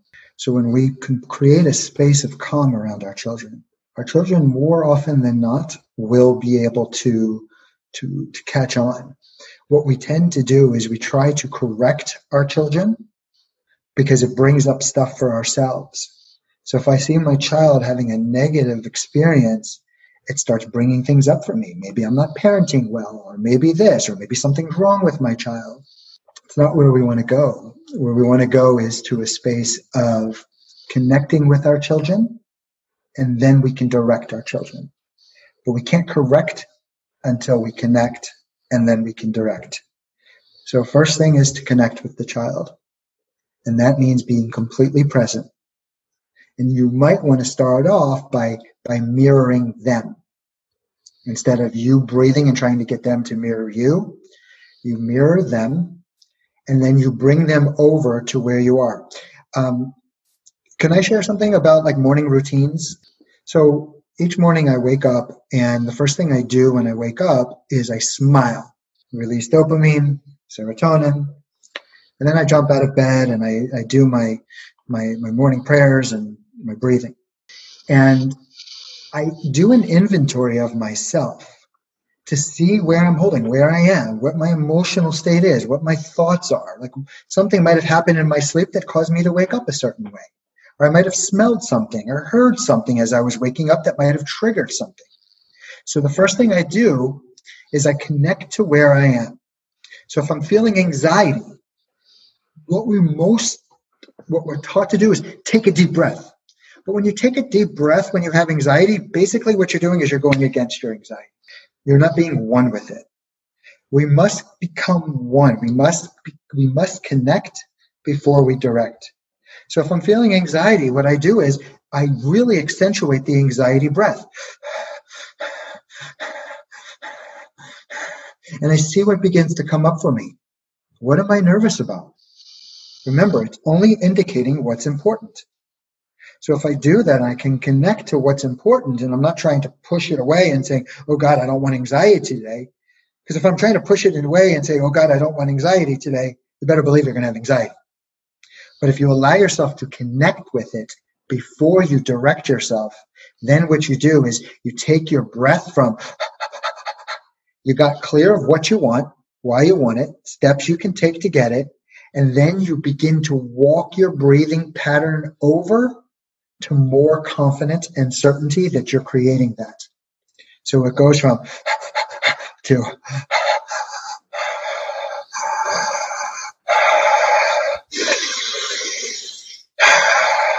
and you're able to change your state. And just like you can do that with yourself, you can begin to do that with your child. Shais, someone asked over here how a person changes their view of the world from being a dangerous, unsafe place to being a safe place. Actually, I, I know that feeling well. I'd love to mm-hmm. hear. Uh, I know that journey well. Mm-hmm. I'd love to hear your. I mean, there may be one way to do it. I can only talk to you about the way that uh, that I know about. Yeah, of course. And that is um, studying the metaphysical, philosophical uh, ideas about the nature of reality that's found in Jewish mysticism, Kabbalah, Hasidic teachings. It's heady stuff, you know. It's it's not it's not easy stuff. You understand the nature of reality, when you understand how not just you you you you you accept it as a as a and I and as a I don't know but you actually understand on an intellectual level, at least to the to the extent that we're capable of understanding such things, how, for instance, every single second is being created brand new, or how everything in reality is an expression of godliness. When you'll understand those ideas, and then here's the here's the imp- important part: meditate regularly on those ideas you can change factory default settings on a daily basis. Factory default settings are that the phenomenological universe. That means the world that we know through our senses is the end all and the be all, the everything, right? The materialistic worldview. That's factory default settings. But when you study deep teachings of the real nature of, of reality, how how creation really works, how it's an ongoing process, how everything is is divinely orchestrated at every moment, and you meditate. And by meditate, I don't mean anything too fancy. I just mean to focus on the ideas, just like you do when you're worrying, when you when you have anxiety, perseverate on a thought. Same same same basic concept. You're taking an idea and you're thinking about it with sufficient focus until you get an emotional reaction. Same thing here. You take one of the good books and you think about it, focus on it until you get an emotional reaction. Except instead of an emotional reaction being one of anxiety, it's one of well-being. So uh, I, I highly recommend that everybody have a regular session of Torah study, specifically the mystic or spiritual teachings, as well as a regular session for meditating on those ideas. Preferably, uh, if I can, if I, if I can push, if I, if I can push my luck here, preferably both of those things um, should be in the morning or as early in your day as possible. Because, again, the point is to, uh, to supplant the factory default settings. So the earlier in the day you do it, the more of your day is going to be seen with, with the eyes that you want to see life with, and the more of your life will then be experienced in that way. The uh, when this was cool to hear to Rabbi talk about meditation. I think we need more of those those things, right? And I don't mean meditation in the sense, right? Meditation means like the way you say it is to actually think and meditate on an idea, like to sit there with one idea versus I. Um, I enjoyed the one meditation you put out there, right, Tal? I don't know if you put out more, but I heard one, and you talk about more of filling the mm-hmm. mind than of emptying the mind. Uh, yes, yeah, right. Filling the mind with an idea, and really, I mean, the same. It's like an obsession over over worry what I what what came to me when I um, while you were talking and and reading that question is uh, this workbook I worked on by Patrick Carnes. Patrick Carnes is the mm-hmm. um, father of sex addiction, quote unquote. He was the, the, I think the first person who spoke out and said, "Hey, someone can be addicted to um, this process, the process of sex, whether it's pornography or whether it's other sexual behaviors." and he, he became very known for that and also wrote a number of books on the subject and treatment and ran treatment centers etc so he has one particular work one particular workbook which you know, kind of tricked me a little bit but it was a good one so he asks he gives you about i think it was 24 adjectives and he says choose the six that describe your parents and the ones that are most um, in line with I don't know, the way they brought you up, what you believe, whether they were present and loving, whether they were punishing, whether they were um, aloof and distant, whatever, just 24 different adjectives, choose six. You choose six. About 20 or 30 pages later, it doesn't let you know, but he asks you a different question, this time about God, and he says, choose six of 24 adjectives. And he may have put more, made it a little confusing, and he said, go back and compare the two. And they were spot on for me. It was my idea of God was pretty much what I was taught. And prior to that exercise, I had this aversion to the word God, to the word religion. Do I believe in God? Do I not believe in God? I didn't, I didn't even want to give that subject thought. And after that exercise, I was like, I have no choice but to give the subject thought because I'm living with a certain belief about it anyway, right? Whether I believe it's a non-existent God, that's, that's my belief that there's no referee to this game. There's no rules to this game. Or I believe that there's a punishing God, or I believe there's a loving and caring God. Like there's a game being played, and I have these set of beliefs, and I'm not even willing to inspect it and look at it and see what I truly, truly believe. And that that was a transformative moment for me that propelled me back into some of that work and said, what do I truly believe about the world? And realizing that a lot of those things were also implanted in me. They weren't ideas that I came to. They were the way my parents parented. And there were some, I, I, I basically, like my, it was a hybrid of beliefs. It was a, like a mishmash that somewhat existent, existent, but doesn't really care about the small issues, uh, about the small issues, only the big issues. How do we know when something is big or small? What's the what, what's the trigger that something goes from a big issue that God cares about to a small issue that He doesn't care about? It's it was a mishmash, but that forced me to inspect it. And upon inspection, I've found more and more what I've worked to is to find the the meaning And I don't know if this is true, or Shais, you can you can tell me if I'm implanting my own ideas on the Rebbe, Chassidus, or anything else, but on Hasidic philosophy.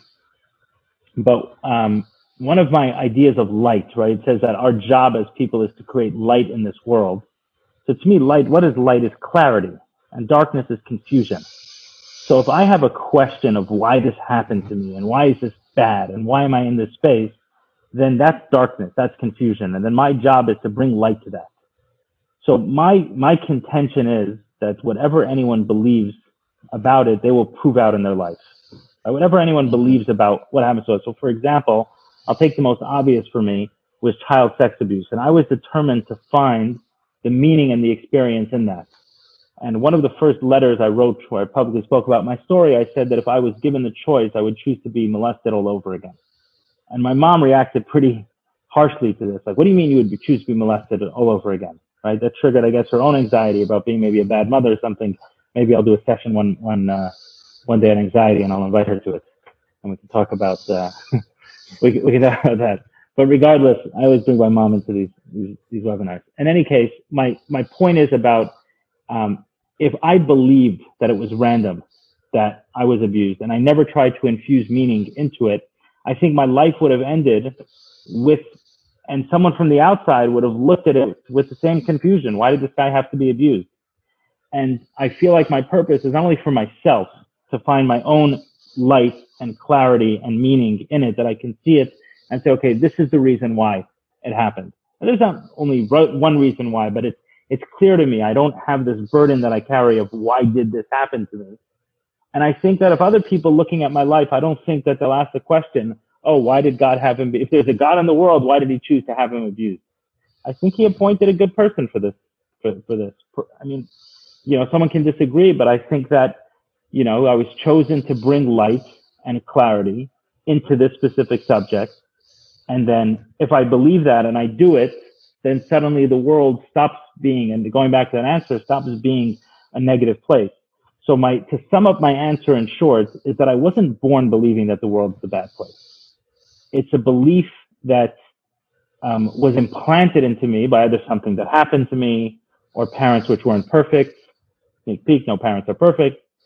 So I, have I've, I've had this belief implanted in me, and then I can go back and find those things that are creating this, that created this belief inside me that the world is a dangerous place, reframe those, find the positivity, draw it out, eliminate the darkness, infuse it with light, infuse it with clarity, infuse it with meaning. And now I've removed the thing that's there. So it's, it's a nothing. The idea that the world is a dangerous place is, is, is, not a belief. It's the absence of a belief. It's the absence of the truth. So I have to go back to those things, remove them, find the meaning, and then by itself, it, the, the light is there and it feels like a trusting and beautiful world once again. That's good stuff. Mike, did you want to uh, give some?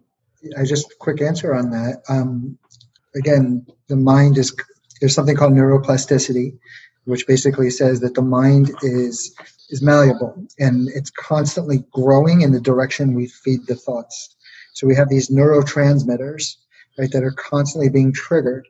So neurons that fire together wire together. And what that means is if you see the world a certain way, you're going to constantly believe what you see. So you're always going to be looking to substantiate that belief system. So how do you get to a space where you see the world as a safe space? Well, you have to train yourself. And the way you train yourself is you look above and you say, how often do I worry that my roof is going to uh, fall on me? I don't. So you start counting that. How often do I worry that the electricity is going to shock me? When I drive down the street, am I worried that I'm going to go and um, the bridge is going to collapse? We tend to keep score of the things we worry about, but we don't keep score of the things that are safe. And really, God and the universe are conspiring on our behalf.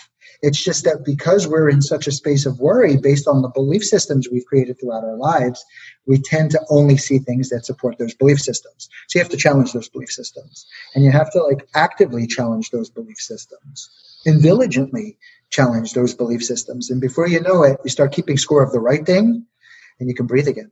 You think a lot of that, Mike, is coming from focusing on like an over focus. I mean, I did that early in the webinar when I asked about the angels. I didn't realize I was doing it. How come the angels don't sing? And Rabbi Taub called me on that right away and said, it does. And it's true, it does. It does in other ways, right? The feedback, the, the positive emotion. So you feel it's keeping score. And what I was doing there was keeping score of the lessons that I've learned from pain and ignoring the lessons that I learned from positive feeling.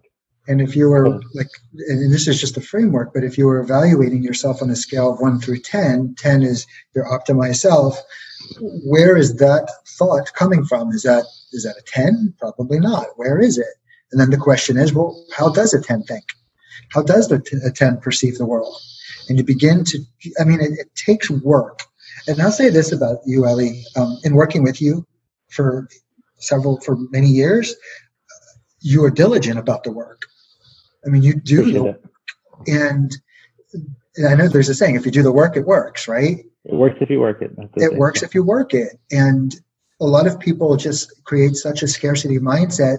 And if I don't believe it's going to work, I'm not going to have the energy to do the work.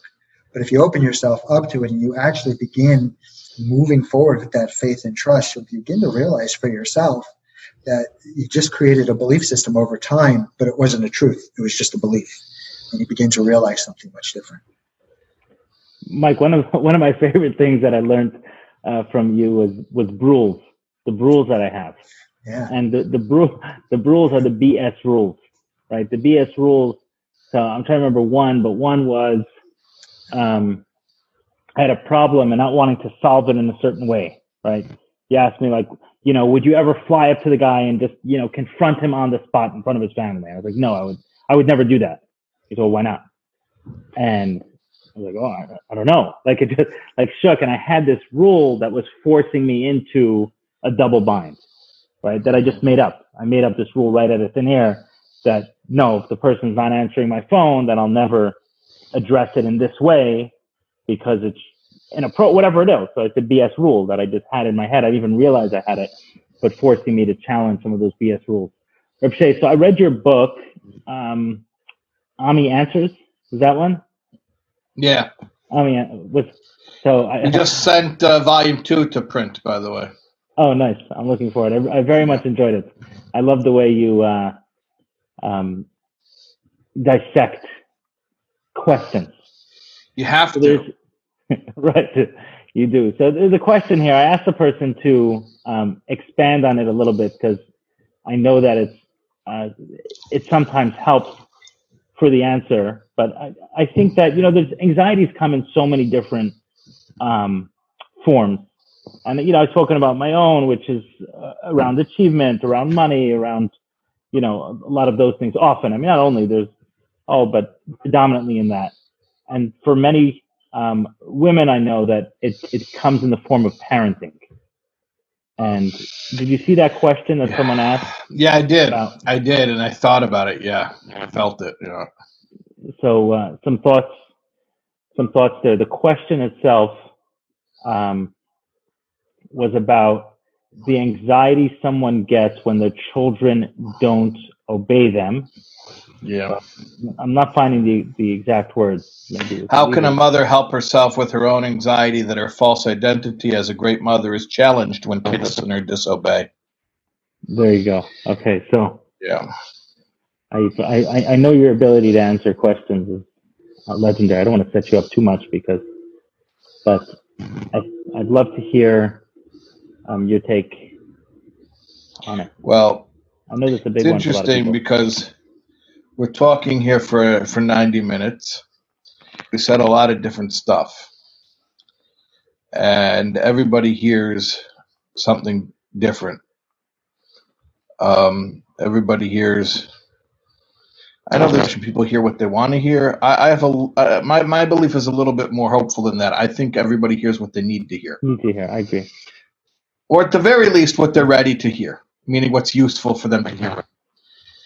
So it's interesting that what this um, mother heard was this one that we spoke about a hundred different things. Um, and what she heard was that idea of anxiety being related to that false identity being exposed as a false identity. And uh, she identified with that idea that resonated with her. And I don't know if it's something she was conscious of before or she became aware of it during this webinar, but she's calling her self concept as a quote unquote great mother. Great mother, not just a good mother, great mother. That's a real, you know, that's a real uh, should to live up to, right? A great mother, not just, it's hard enough to be a mother. And then there's good mother, great mother, right? That's right. So I mean, that's that. Those are some shoes to fill already. So I, I'm getting I'm getting anxiety just reading that. Great mother. So she's got this false identity as a great mother, but of course, and and she probably has a. I mean, I'm just guessing. I just from the way it's written that she didn't make that up completely from whole cloth. Like I she's a really, really poor mother and then identifies as a great mother. she probably has an, she actually has a reputation and to some extent a well-earned reputation as a great mother. And maybe even she's someone other mothers come to for advice. That's the worst thing. By the way what's the most shameful thing is when people come to you for advice stuff that you're not even doing right for yourself I got over that a long time ago, by the way. but, um, but so she, she's supposed to be this great mother, and that's her her identity. By the way, I, am I'm just rambling here. I'm thinking thinking out loud. Most false identities made up at a young age. That's just my. I don't know any studies. I don't actually. I don't read any books. I mean, I learned Torah, but I don't. I'm I'm woefully ignorant. I have no idea if this is what people say, if there's on uh, this. Just this is what I see that that most identities are made up when we're very very young. So and and and there are women. It's interesting. Not so often do you find men who grew up as a little father. You know, he identified as a father. Very very rarely. In fact, very often you find the guy who actually is married and has children, and he's still working and identifying as a father. but but you have women who you know they, they identified as a mom. You know, uh, look, I'm making up a lot of stuff about this question. Maybe she had to mother her siblings. Maybe I mean someone who has a deep identity as a great mother. Know, uh, this is probably someone who has a fairly established track record as being the responsible one and the you know the the organized one and okay but then here's the thing. There's the um there's the being exposed as a fraud every single time her kids don't listen or obey and and that's rough because little kids, they're mercy. You know, you tell them, please, don't understand. So listen to me. I'm known as a great mother. Okay, you don't understand that. Not a good mother, a great mother. Okay, and I have situation. Now I'm telling you to go to bed. You're not going to bed. Okay, so you're exposing me, at least to myself, as not only not a great mother, but a very poor mother. Do me a favor, please. Could you just support, you know, could you help me to at least hold on to this reputation, to this identity? They won't do it for you. Okay. So what's happening here? What's happening here is you're fighting with your kid. You're power struggling with your kid because they have something that you need. They have your identity, and they're not letting you have it. Now, that's a deep thing, identity. We've talked about it before, like a right to exist. So somebody's holding on to my right to exist. And all types of people do this in all types of different ways. You know, some people get their identity validated because other people will do business with that, right? Other people have their identity valid because other people find them physically attractive and want to be in, you know, a relationship with them. Different people have different things that that's what that's how they get their identity affirmed. In this particular case, I'm not saying she doesn't have other ways. She also gets her identity affirmed and other identities, but at least in this case, she's got an identity called Raven. her kids are holding on to it and basically holding her hostage with that because they won't let her have it. So she's chasing them to get herself back from them. That's one of the worst places to be in, whether it's with your, I mean, with anyone, but especially with your kids. Because when somebody's holding on to my entire sense of who I am, that, you know, kind of leverage that is? It's not a fight. I will compromise all of my principles, my values, and my morals in order to get myself back from somebody. I'll let them destroy me. I mean, eh, the, the, the, the, term we often use for is codependent. So here is, you know, a little bit of codependence on your on your own children. So how do I get out of this? I mean, this is like such a terrible situation. How do I get out of it? And before I talk about getting out of it, I just want to I just want to uh, you know, talk. I just want to highlight one more thing that makes it so insidious. Parents are meant to give to their children. There should only be one direction. The energy should only flow one way in a parent-child relationship. You should never take from your child. Security, approval, validation, that's awful. Never take from your child. Support, you know, parents who use their kids for emotional support and all that kind of stuff. This is pretty severe. This is like, hey, I have a reputation as a great mom and you're running away with it. Get the hell over here with my reputation as a great mom. You have my identity, you know, get over here. Right? So that's real enmeshment.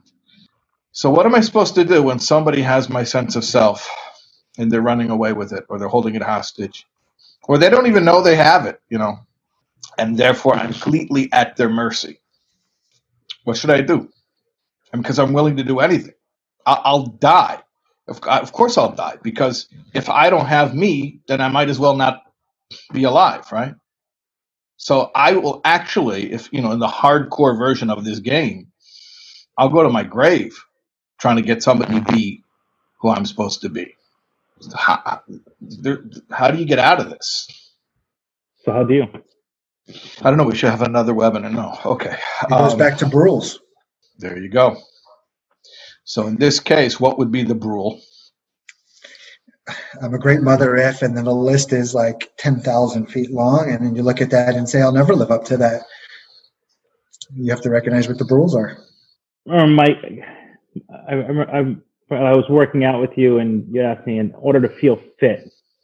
I always what I, need, I remember. Right, yep. right, the fitness. Like, what, what would I need to feel fit?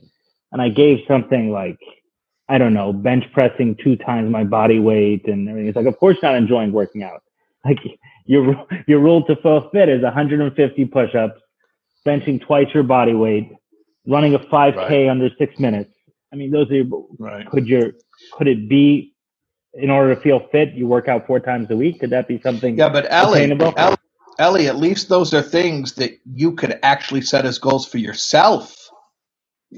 It's the same thing. That's, so I well, no, because this is no, but this is this is so much. This is impossible. At least you want to say, I want to bench twice my body weight. Okay, maybe it's not. Maybe it's not. Maybe it's not likely. But at least it's it's something that you can work toward. You don't need right. somebody else to give you permission That's, for it. This is something you can never get from yourself. You're dependent upon someone it's else. outside of your you. control. It's outside of, I think outside of Mike, your control. Right. I think what Mike is saying is is exactly that. Right. So if the rule is that in order to feel like a great mother, I need my kids to listen to me. That's a pretty tall order. But if it, um, in order to feel like a great mother, I need there to be dinner on the table and I need to see them off to school and I need them to survive the day, then my son turned two the other day. I was like, that's, I feel like a great dad. He survived to two. Like the first six months, eight months of his life, I was checking his breathing six times a night. So I'm a great father just because he's alive, right? So that's a pretty good rule. That's a, that's much different than a he's got to listen to me every time I talk. That's a rule. Hey, maybe it shouldn't be so easy, right? Maybe it should be. No, it should. It should. It should actually. It, like I, I went many years of my life thinking I was sick, like really, really sick, and I sat there and I learned I'm only healthy when, And I had this whole list, and it was like 20 things. I'm healthy when I feel good all the time, when I get eight hours of sleep, when people like me, when I have a six pack, when I don't have coughs. When I mean, it's like like half of this shit was not. Excuse me, half of this stuff was outside of my control. So how often did I feel healthy? Never. So you want to make it easy. I get to feel healthy every time I take a deep breath. I get to feel healthy every time I drink a glass of water. I get to feel like a great mom every time I smile at my child.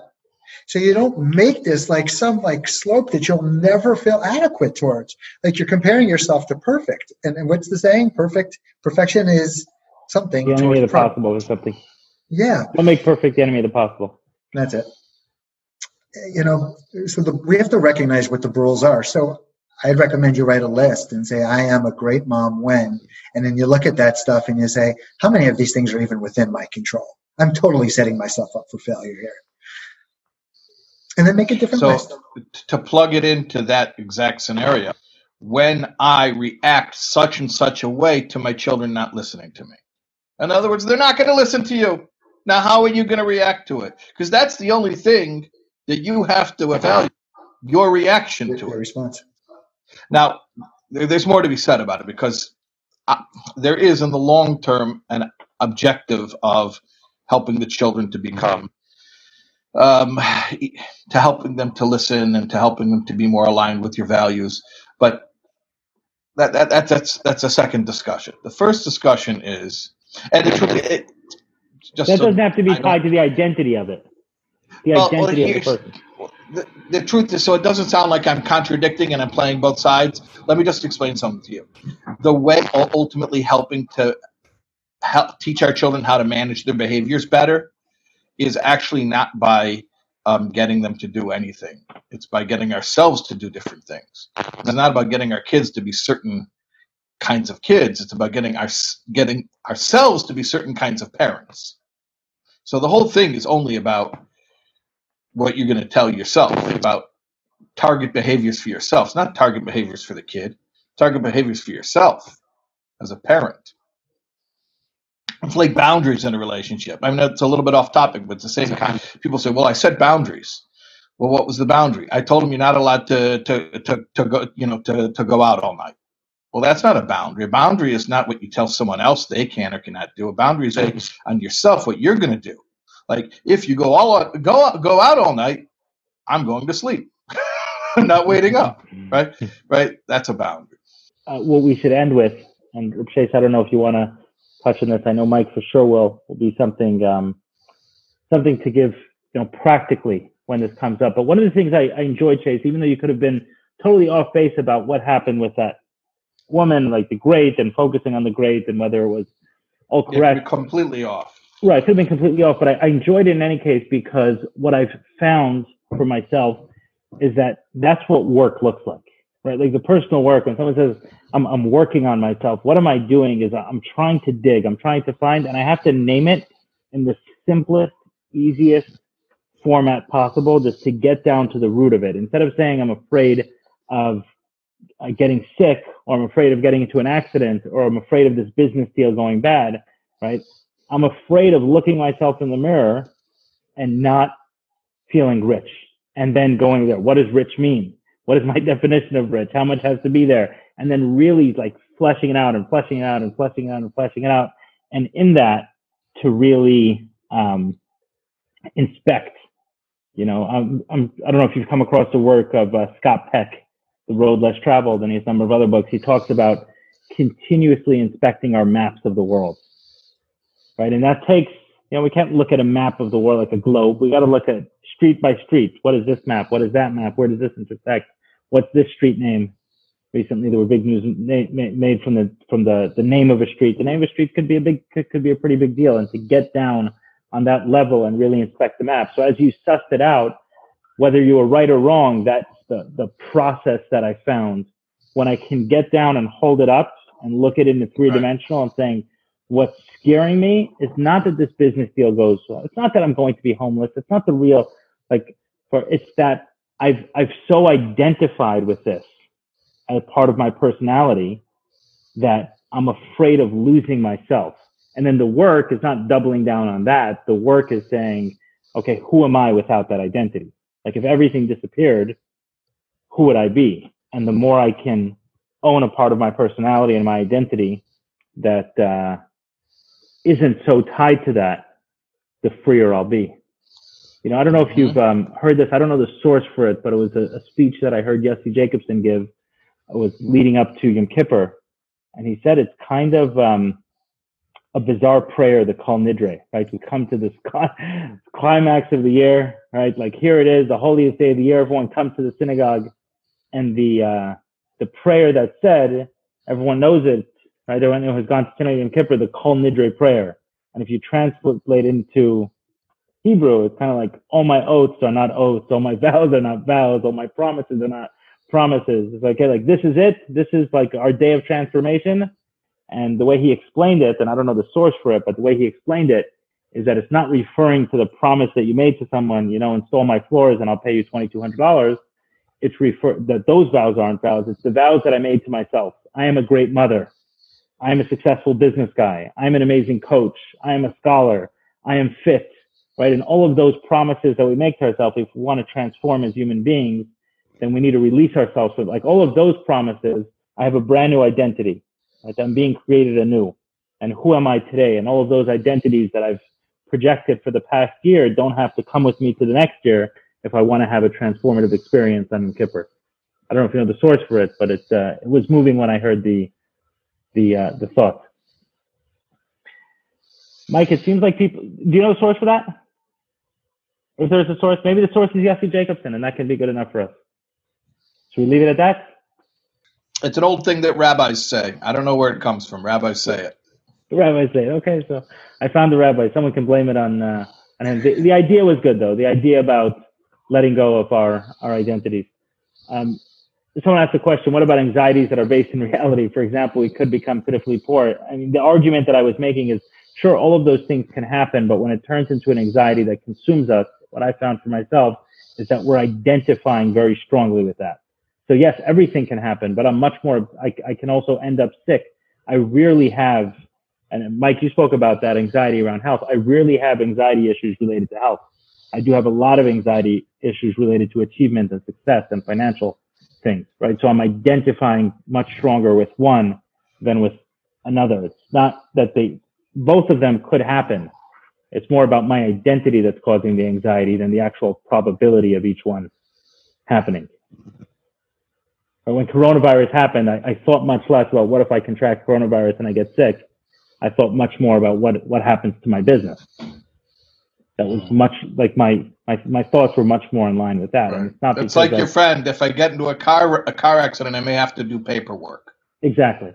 So right. you or if I get corona, you know, my, my, my who's going to run my business while I'm sick? Exactly. More right. More along those lines. So it's not. I, I didn't right. sit there and weigh out the probabilities of I'm this age and this demographic and this is my weight and I'm on the you know the scale in this direction and it only has a 0.01% chance. But being that I'm in this state and my business is kind of essential but not totally essential, I didn't weigh it all out. I just got spooked. no, but it's interesting the thing that you're scared of, the thing that you know, there are people who can be scared of being sick you weren't scared of being sick. You were scared being sick would cause you financial loss. Like your friend wasn't scared of getting into a car accident. Exactly. He was afraid a car accident would force him to make to fill out paperwork. Exactly. And that's that's why I think anxieties are so important to really go through it instead of saying I'm afraid of this. Like okay, and then what's going to happen? And then what's going to happen? Like I write out. Uh, there's a, Tim Ferriss has a TED talk about this where he says, "Don't write down your goals, write down your fears." and spell spell it out like totally clearly. What's the fear? Don't tell me the fear is I'm gonna get into a car accident because it's not the true fear. The true fear is I have to fill out paperwork the next day. And then when I see that, and it's okay, right. someone is associating. And filling out paperwork isn't even the real fear. It's being exposed as incompetent. Exactly. Right. And then there are two things. On the one hand, you say, okay, competence is important to me, like Mike said earlier, and then certain steps to be taken. And then another can be the identity work that's okay, what if I am actually not competent in a certain area? Do I still deserve to exist on this planet? Right? It's not money is important to me, and I think it'll always be important to me. But I'd like to believe that some of the work that I did, that if I wasn't there, I would still go to sleep at night feeling like I exist uh, like I did, like I, I exist, I deserve to exist. Maybe that was a good Freudian slip, actually. Not that I deserve to exist, that I exist. Mike, maybe let's t- take us out with a um, um, an exercise, something practical someone can do. They're in a state of heightened anxiety. Um, what what could someone do to do it? You gave a little bit of an exercise before. Yeah. But so maybe I want to share people. what I do. So I work a lot with um, professional fighters, boxers, different professional athletes. But in this case, um, I want to tell something specific to boxing. And first of all, anxiety is normal. It's a part of life. The question is, is it debilitating your life? In which case it becomes something that you really have to address.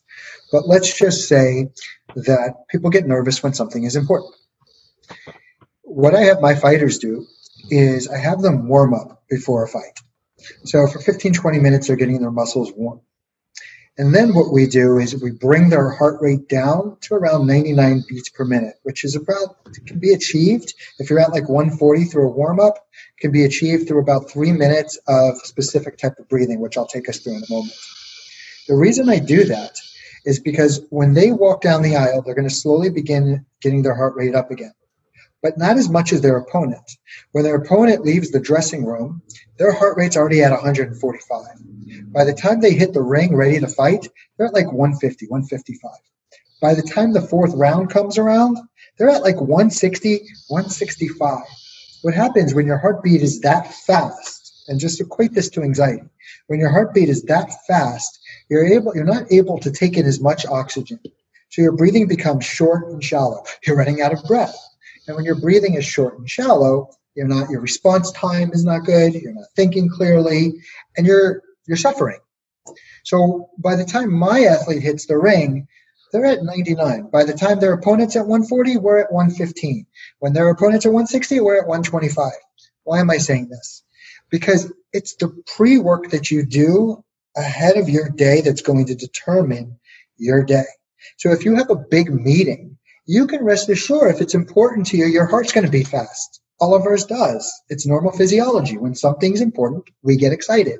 And by the way, you can look at anxiety or worry as the opposite emotion to anxiety uh, to excitement. You worry about something because it's important, or the opposite of it is important. So what we want to do, and here's the exercise, is we want to realize that there's three levels to the lungs. You have the upper level, center, and the bottom. When we're experiencing anxiety, our breathing is short and shallow. We're only breathing up here.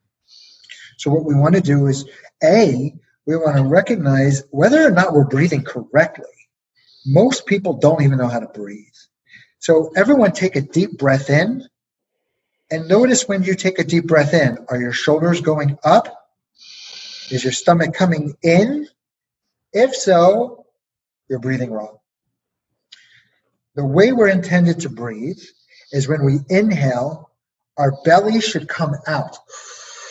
Why should our belly come out? Because we're filling it up with air, like a balloon. And if you look at any baby, you'll notice when they breathe, their belly goes up when they inhale and comes down when they exhale.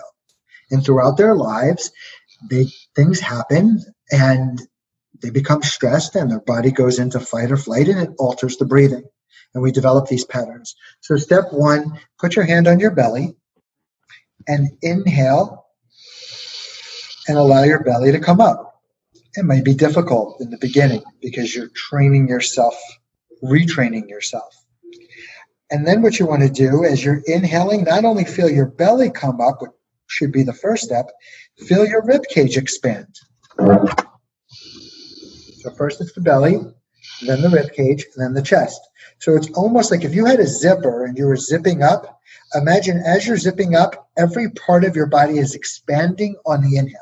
So we inhale to the count of five, feeling ourselves expanding. And then we hold the breath to the count of three. The reason you hold the breath is because when you hold the breath, it produces a little bit of carbon dioxide in the body, which actually serves as a bronchodilator. It expands your bronchial tubes. And that's good because you want the air to come in and out effortlessly.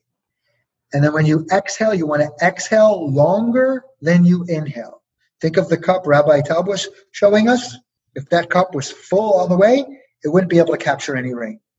If our lungs are full all the way, we're not able to capture the oxygen. So we want to really focus on emptying everything out. Here's how it looks. We're going to inhale for five, hold for three, exhale for seven. We'll just do that for one minute. Close your eyes as you do it. Only if you're safe and you're not driving, obviously.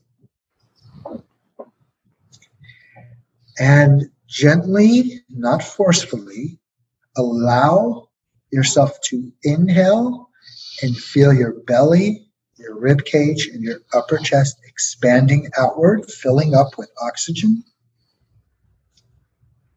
Hold one, two, three. Exhale, just relax. Two, three, four, five, six, seven. Slowly sip in to the count of five. Count on your own. And hold. And here's the important part. As you exhale, feel your face relaxing, your shoulders relaxing, your neck relaxing, and your belly relaxing. You're letting go. Letting go and letting God. Trusting. Not forcing or trying to control. And just do this on your own for another 30 seconds.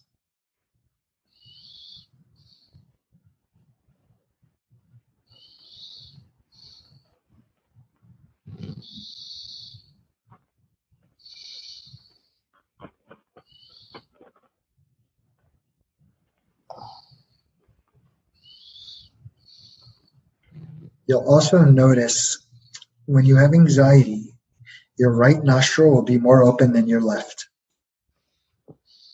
When you're overly tired, your left nostril will be open more than your right. It's the body's natural balancing. The right side is more of a, an aggressive energy, and the left side is more of a receiving, a passive energy.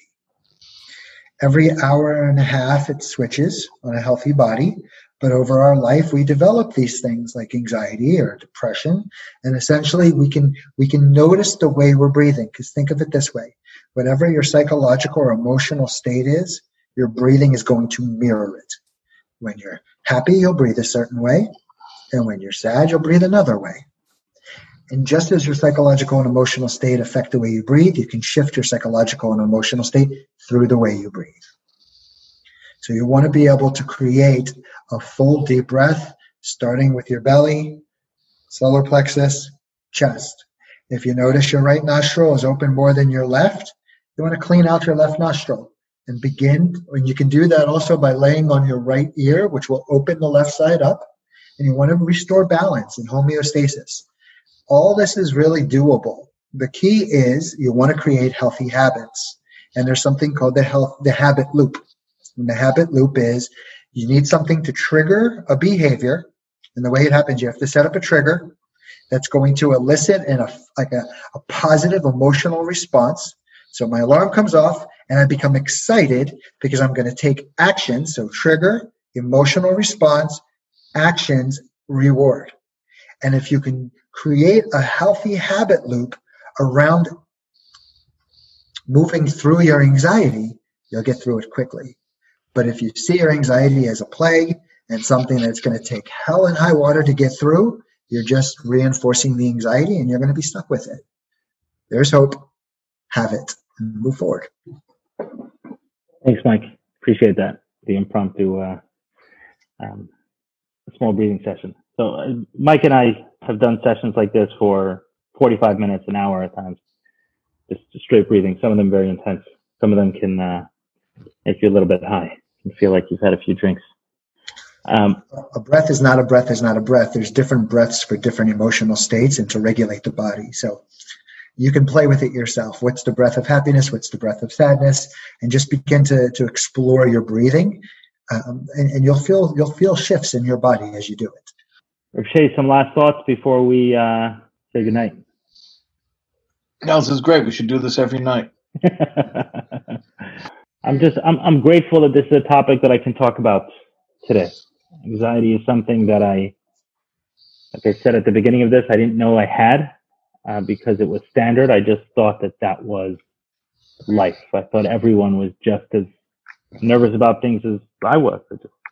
You know, one way I've said it is, you know, when you're walking around your whole life with a weight until you take it off, you have no idea how much you're carrying. And that was certainly one of the weights was just a constant state um, of anxiety. And then I'm also grateful that I had the opportunity to um, work with Mike and, you know, spend some of those time, spend a lot of time working through. I was showing Mike that the first time I met him, um, he gave me, uh, he gave me this and I still, I still, uh, I still use it. I write in it, I have some notes and change out the pad, obviously inside, but this, uh, this, this little book and I'm grateful for the, uh, the, the time we worked together and specifically on this topic because I really feel that one of my, um, proudest accomplishments, when we talk about identity, that one of my proudest accomplishments is that I no longer live with constant anxiety and I don't medicate it um, through any specific way. And maybe that ties well, dovetails well with um, identity and the way we we've linked that linked identity and anxiety is that for a while my identity was tied to things that are out of our control, stuff like how much money is in the bank, stuff like how big the business is, stuff like how my relationships are doing. Am I in a relationship? Am, you know, those things.